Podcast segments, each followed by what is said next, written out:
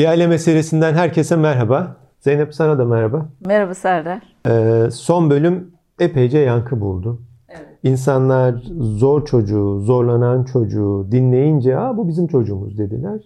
Aslında o bölümde duysal hassasiyeti konuştuk biz zorlanan çocuk derken. Fakat bir çocuğun hem zorlanması hem de ailesini zorlaması duysal hassasiyetten kaynaklanmıyor.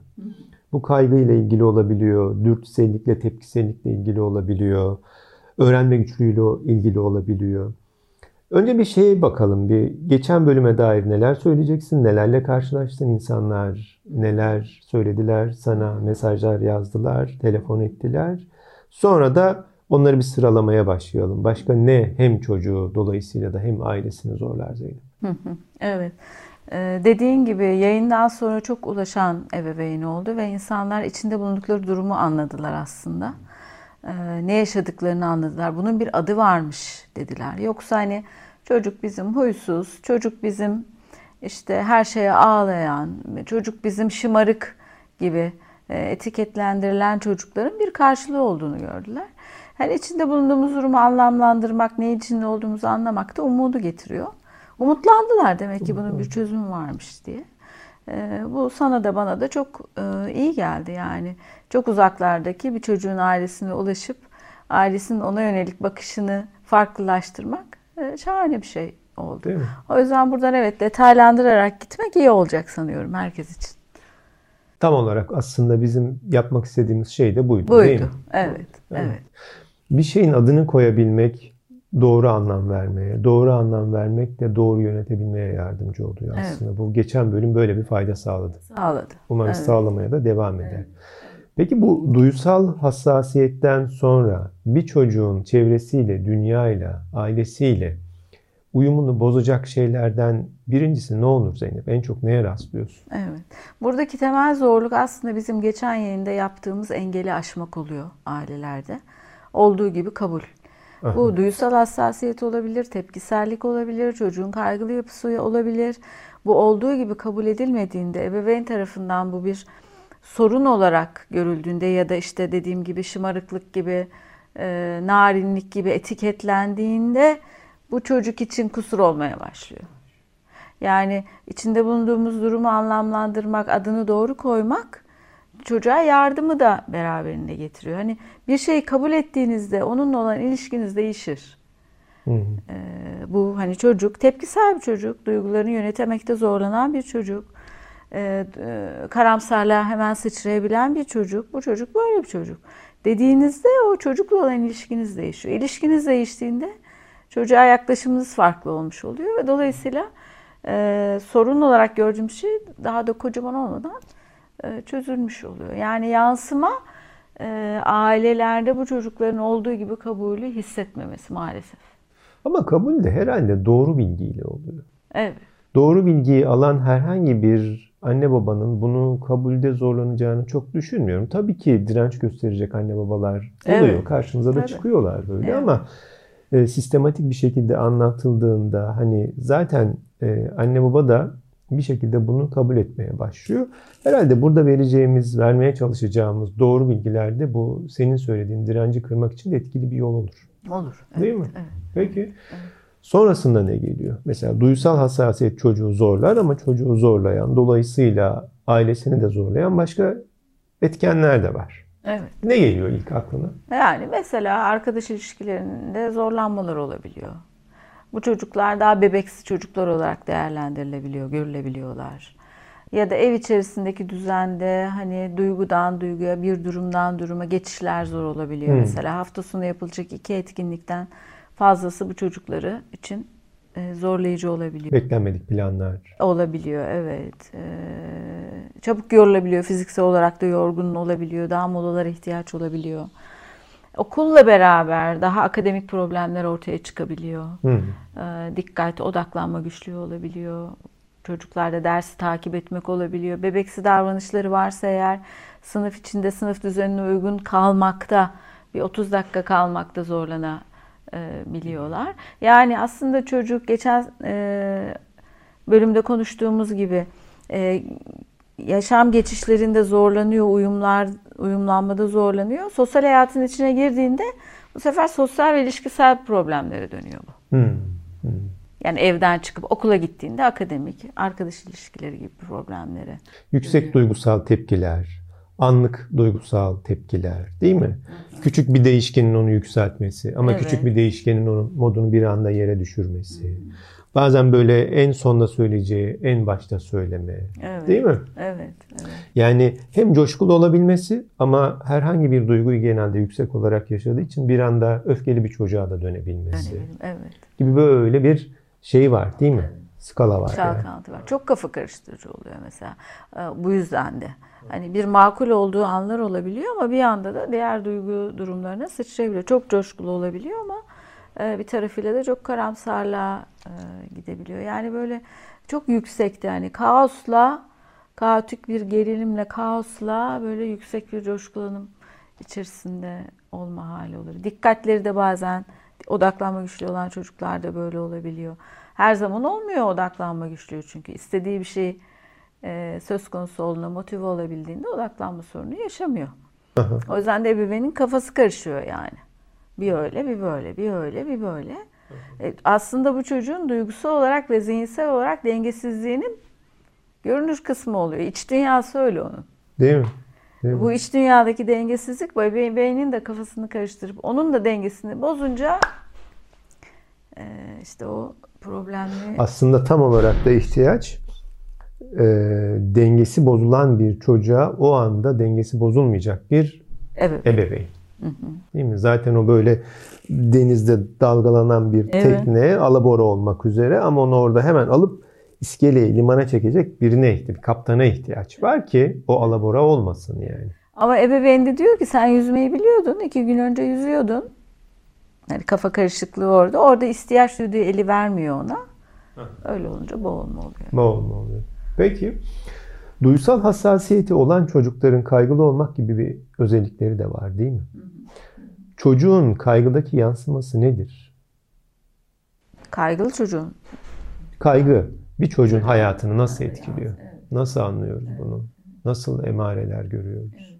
Kaygı e, temel olarak hissettiğimiz duygulardan bir tanesi ama kaygılı çocuk S'lerle, sağlarla yaşıyor. Yani zihni bugün de değil, geçmişte ve gelecekte öyle olursa böyle olursa, anneme bir şey olursa, öğretmen bana kızarsa, öğretmenimle şöyle olursa, ya eşyalarımı unutursam, ya işte voleybolda doğru atışları yapamazsam, S'ler, sağlarla zihin çok meşgul oluyor. Dolayısıyla kaygılı yapıdaki kaygılı bir zihin anda kalmakta, orada olmakta zorlanıyor ve bu kaygı da çok yoğun tabii. Yaş küçük olunca bu kaygı yükünün altında da çocuk e, eziliyor. Ama her çocuk böyle çok narin, kırılgan, çok kaygılı olmuyorlar. Bu da kafa karıştırıcı olabiliyor. Bazen mesela kaygılı çocuk bunu öfke olarak dışsallaştırıyor. Genellikle erkek çocuklarında kaygı öfke olarak daha görünür oluyor. Kız çocuklarında daha teslimiyeti görebiliyoruz. Ee, o yüzden de hemen baktığımızdaki çocuktaki o kaygılı yapıyı anlamamız da zor.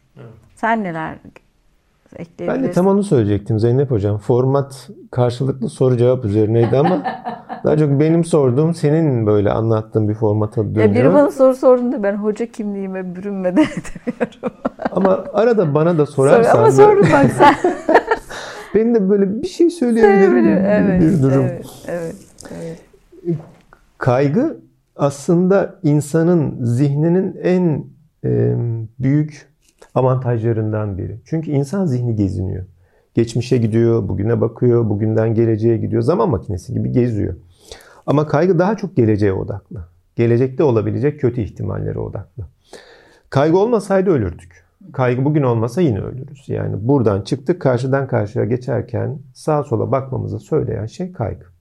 Merdivenden inerken dikkat etmemizi sağlayan şey kaygı. Burada iyi bir iş çıkarabilmemiz için bizi uyaran şey kaygı.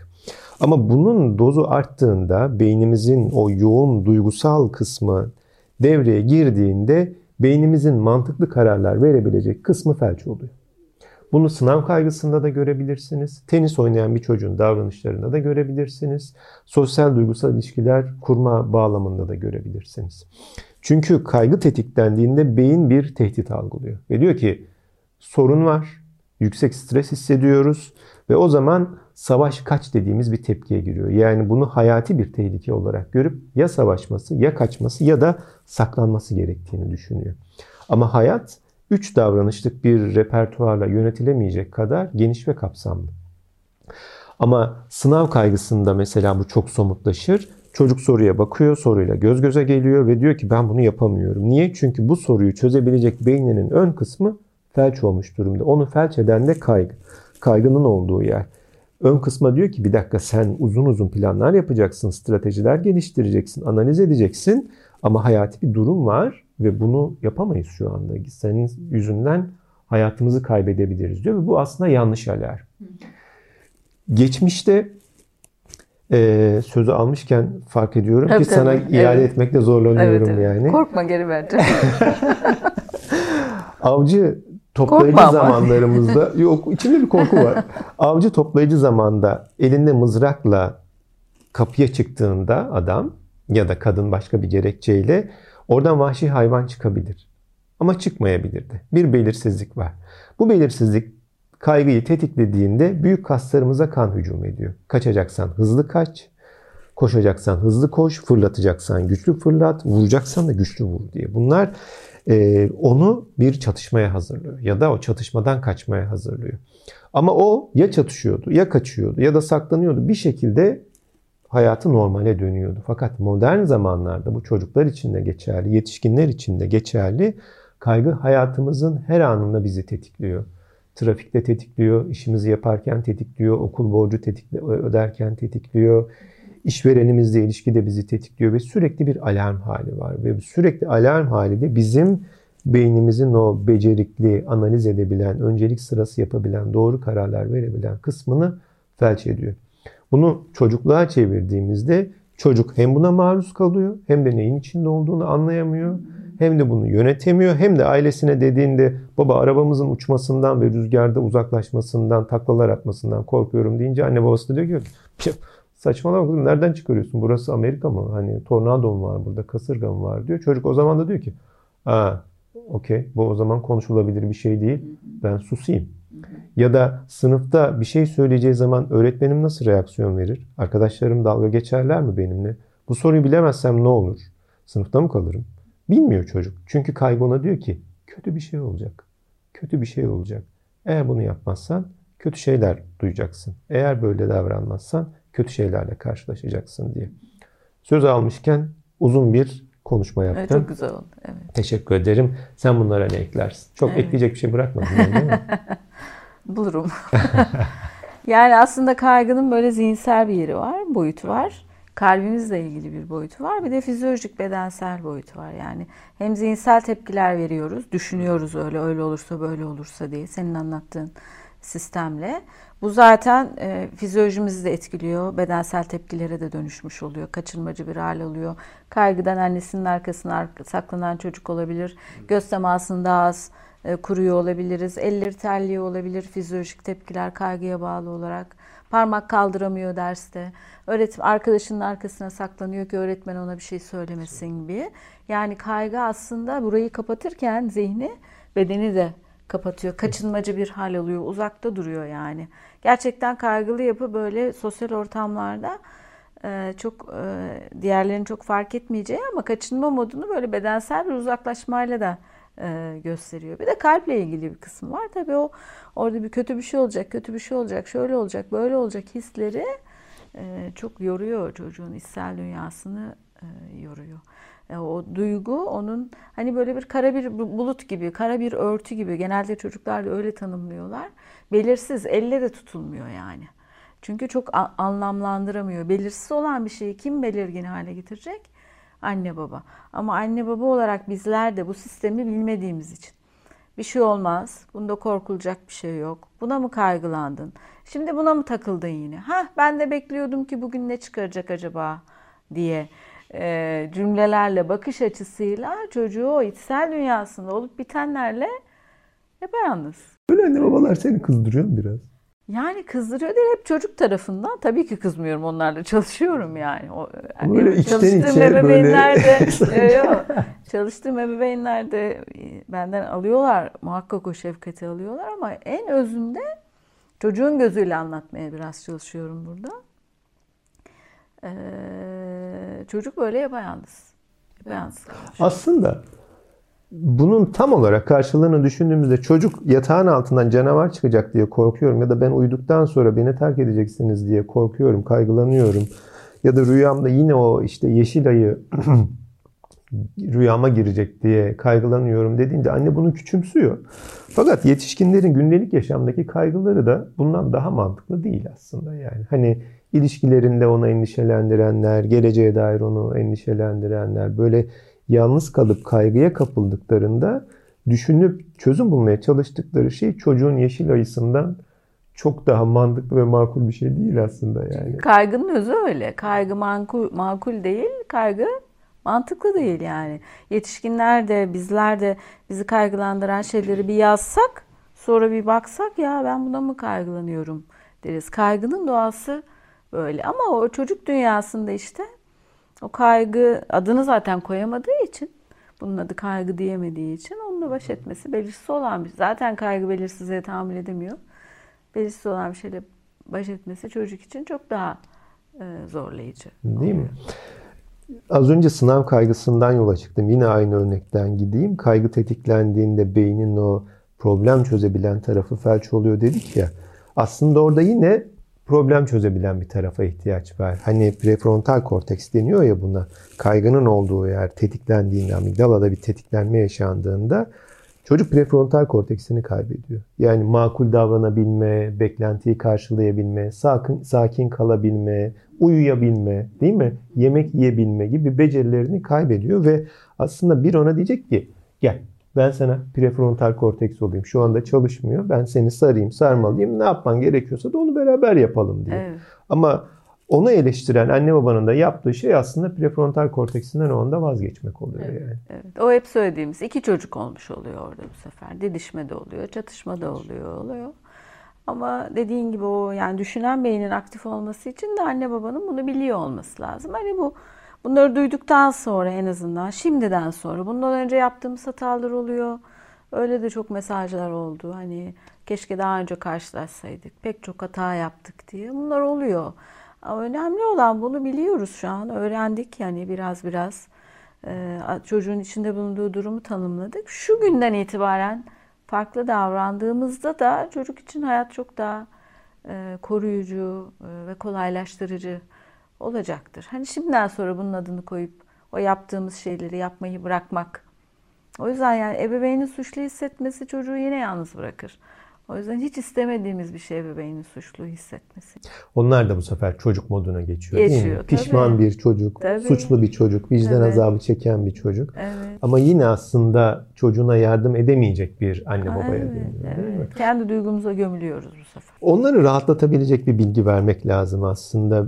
Beyin gelişimini 20'li yaşların sonuna kadar arkadan öne doğru ağlar örerek geliştirmeye devam ediyor.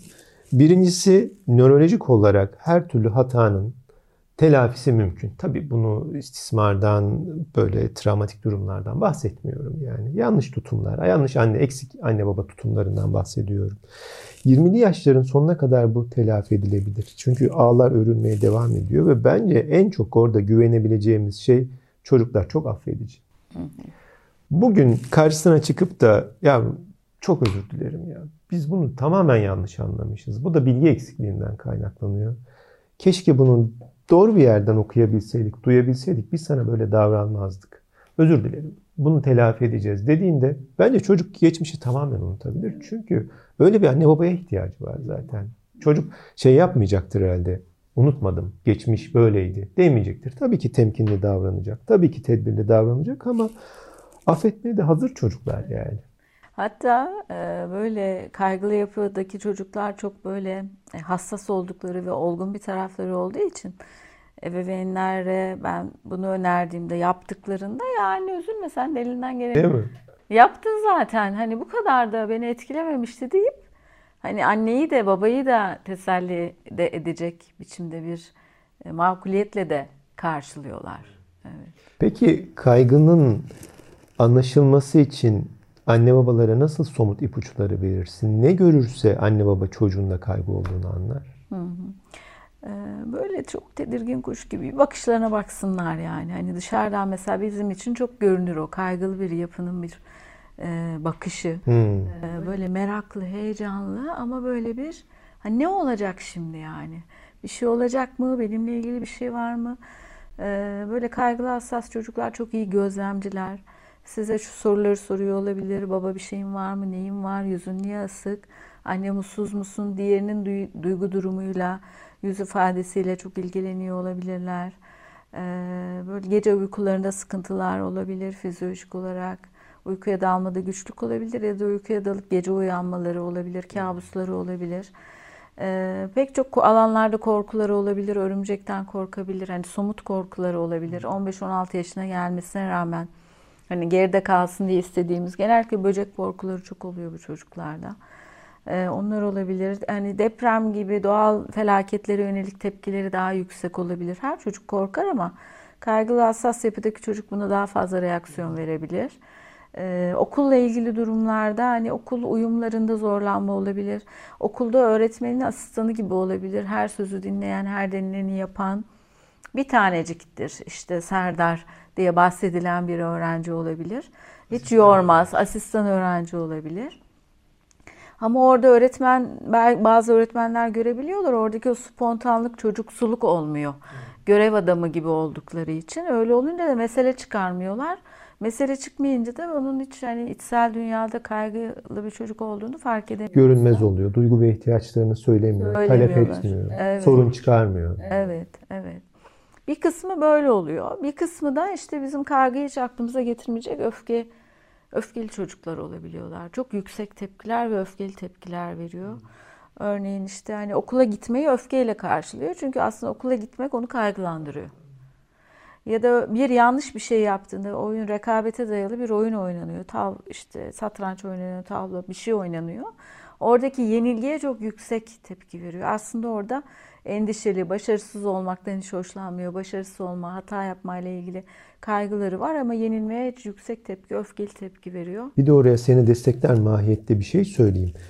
E, gerilim gibi duygular böyle duysal hassasiyet olan, kaygılı olan çocukları diğerlerin etkilediğinden daha çok etkiliyor. Daha büyük gerilim yaratıyor. Öfke biraz da bununla ilişkili değil mi? O duygu diğerlerinden daha çok hasar veriyor onlara. Veriyor evet. Duyguda bir enerji olduğu için hmm. öfkeyle dışa atımda rahatlatıcı da olabiliyor. O çocuk için. Bir tarafıyla da duyguları konuşmak da bizim onu anlamamızı da sağlar. Hani göremediğimiz noktalarda da ne hissediyorsun, ne oluyor okulda, okula gitmek belli ki senin için zor. Hani bir şey yapamadığında zorlanıyorsa eğer, bu yapamıyorsun, neler hissediyorsun diye sorularla da o içindeki adını koyamadığı, e, işte kara bir bulut, tonumlanamayan, tutulamayan şeyi biraz tanımlama fırsatı da vermiş olur. Evet, evet, evet. Peki.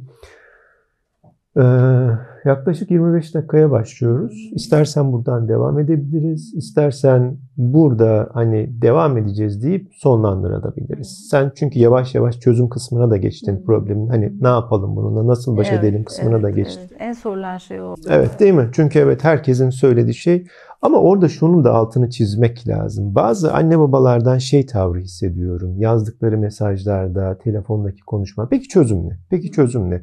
Bu tepkiyi ben biraz yüzeysel buluyorum. Yani burada önce problemi anlamamız lazım. Neyle karşı karşıyasınız? Bunun tamamını anladınız mı? Çocuğunuzun burada yaşadığı bireysel farklılıklardan haberdar mısınız? Evet genel olarak zor çocuk diye işte duygusal, duygusal hassasiyeti olan, kaygılı, dürtüsel, tepkisel bir çocuk var ama hepsi aynı değil ki.